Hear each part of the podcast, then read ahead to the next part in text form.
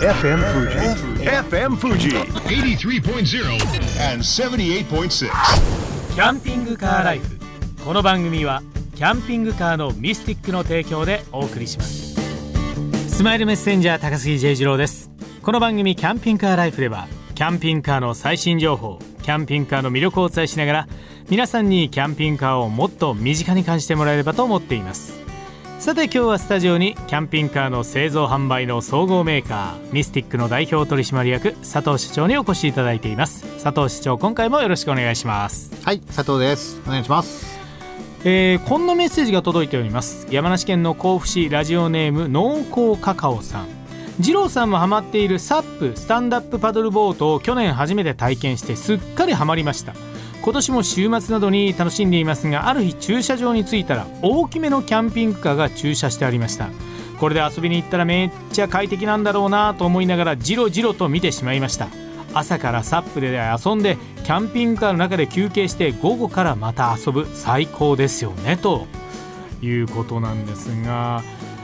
佐藤社長あのキャンピングカーあればいろんなレジャーのスタイルっていうのも変わってくるかななんて思うんですがこの辺りどうお考えですか、いや、あの、その通りだと思いますね。あの、スキーでもですねう、ん、えーまあ、海、えー湖。もうバイクを後ろに積んでる方なんかもいらっしゃいますよね私なんかもこう、うんままな中に積む場合と、はいあとトレーラーで引く場合がありますんでね。だからあのキャンピングの中からバイク出してる方見るとえーなんていう全然 OK ですねえー OK ですね。で、まあ、最近こうトレーラーのこのキャンピングトレーラーの外観で中にこうね、入れるうん人もいますんでね。うんもうキャンピングカーはいろいろなそのまあ簡単に言えばまあ家が移動してきますんでね。うんでその延長としてもうそのままそこで生活ができるっていうのがまあ基本ですのでしいんですけどね。これがね。確かにあの僕はあの 実はですねサップにもずっとハマってると言いますかあのついにあのインストラクターの資格を取ってしまいまして。お すごいですね。どこに向かってるんだと思いながら。で、まあ、今この方が言ってるみたいにキャンピングカー乗ってまあ当然行くわけですよ。で何が一番楽だっていうのはあの水系のスポーツっていうのは着替えないといけないじゃないですか海パンとかねそういう水着に。これが楽なんですよねですから例えば家族で行ったりして、ね、小さなお子さんとか女性の方がいらっしゃる時キャンピングカーだったらこう十分立てたりするからこう着替えるっていうところも本当に安全ですしいいですよね。あのこうみんなとね共同のところ行ってこうまあややるのか自分のねその部屋でできるのかって大きいですようね。んあれリュウさんなんかこうウェットなんかは？ウェットもマイウはいェットで。マイウェットがあったりとかもしますんで、やっぱりこう車の中で楽なんですよもうサラサラってきてサラサラっていけるから、そうですね。最近ちょっと贅沢になってきてるのがこれでやっぱりシャワーついてるなとかって思っちゃうところがあったりもするんですけどもそうですよね。はい、ですからそれぞれがやっぱりそれぞれの楽しみ方によってやっぱりこのキャンピングカーの使い方っていうのもどんどんどんどん変わってくるんだななんて思いますよね。ね。バイク好きの佐藤社長としてはやっぱりどういう使い方がいや私はやっぱりあのトレーラーをですねそのバイク専用のトレーラーがありまして、はい、でそれに乗せてこうまあ一番好きなのは北海道行ってですね、うん。であの林道なんか走りたい時は、はい。もうそれでそのまま林道入っていっちゃうっていう。であの、まあ、キャンピングカーとそのトレーラーはあのキャンプ場のあのもちろん料金払って置いておいて。置いて、はい。でそこは基地として、はい。その周りでこう遊ぶっていう。もうこれキャンピングカー屋さんならではの楽しみ方もあるんでしょうね。いやあのそのうんトレーラーの場合は、はい。あのまあ私ほとんどこうむき出しでその乗せてこう走ってるんですけど。バイクはむきむむきき出しなんですけど、はい。でもやはりねこうたまになんかかけたいなとかと思うんですけど、はい。高速とか移動していくときには例えばかけてるとパタパタしますんでね、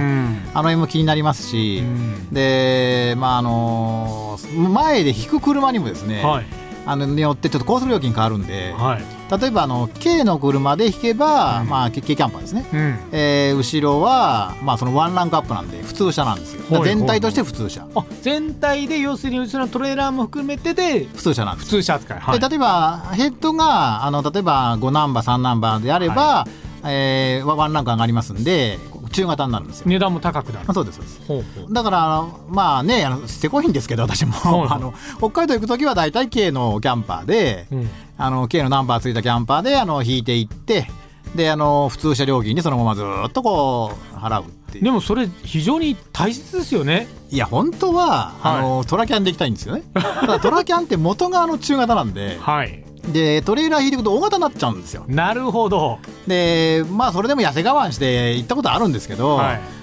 でもねこのやっぱりこう自分の小遣いの懐考えますと、いややっぱ軽キャッパーで行こうかなみたいななんかなっちゃうんですよね。でもこれをラジオを聞いてる皆さんの中でもやっぱりそういうのっていうのはもうごくごく本当に当たり前のことだと思うんですよね。まあ自分の予算が無尽蔵にある方はいろんな使い方できるかもしれないでも自分のお小遣いの中で楽しもうと思ってる場合だと、えやっぱり経費ちょっとその辺ちょっと抑えた方がいいよねなんていう方が多いと思うんですね。ただですねこの前ちょっとご質問あったんですけど、はい正直でトレーラー引いた時の料金って皆さんわからない方が多くてそうですよね。はいはい。であの一人の方にですねこれ2台分払うんだろうって言われたことなんですよ。あの僕も正直。ええっと前の車の分とトレーラーの後ろの分もなんかプラスアルファなのかなとか思ってました。えあそうなのねで、はいまあ、ただ現実的には単純にヘッドの車のワンランクアップなんですなるほど軽でトレーラーを引いてると普通車扱いだからまあ1番ですよね。はあ。で、あのーまあ、普通車で行くと、えー中型になるんで4番になっちゃうんですよ。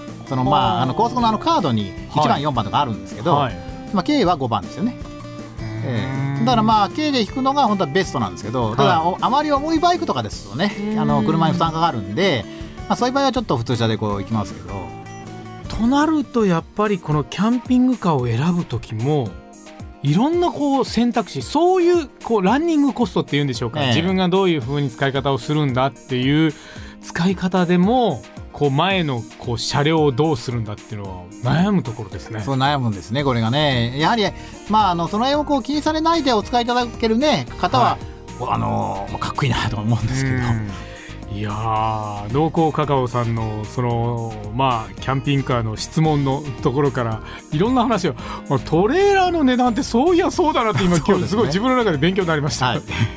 ぜひあのこれからトレーラーなんかを購入されることを考えている方トレーラーはこういう風な値段の設定になってんだよ。高速料金はっていうのをちょっと覚えておいていただきたいと思います、はい。佐藤社長今回も勉強になりました。ありがとうございました。ありがとうございました。この番組では皆さんからのメッセージを募集中です。メールアドレスは .co.jp までお送りください。キャンピングカーへの疑問や質問などお待ちしています。キャンピングカーライフ来週のこの時間もキャンピングカーの魅力をお伝えしていきたいと思います。ここまでのお相手は高杉 J ジローでした。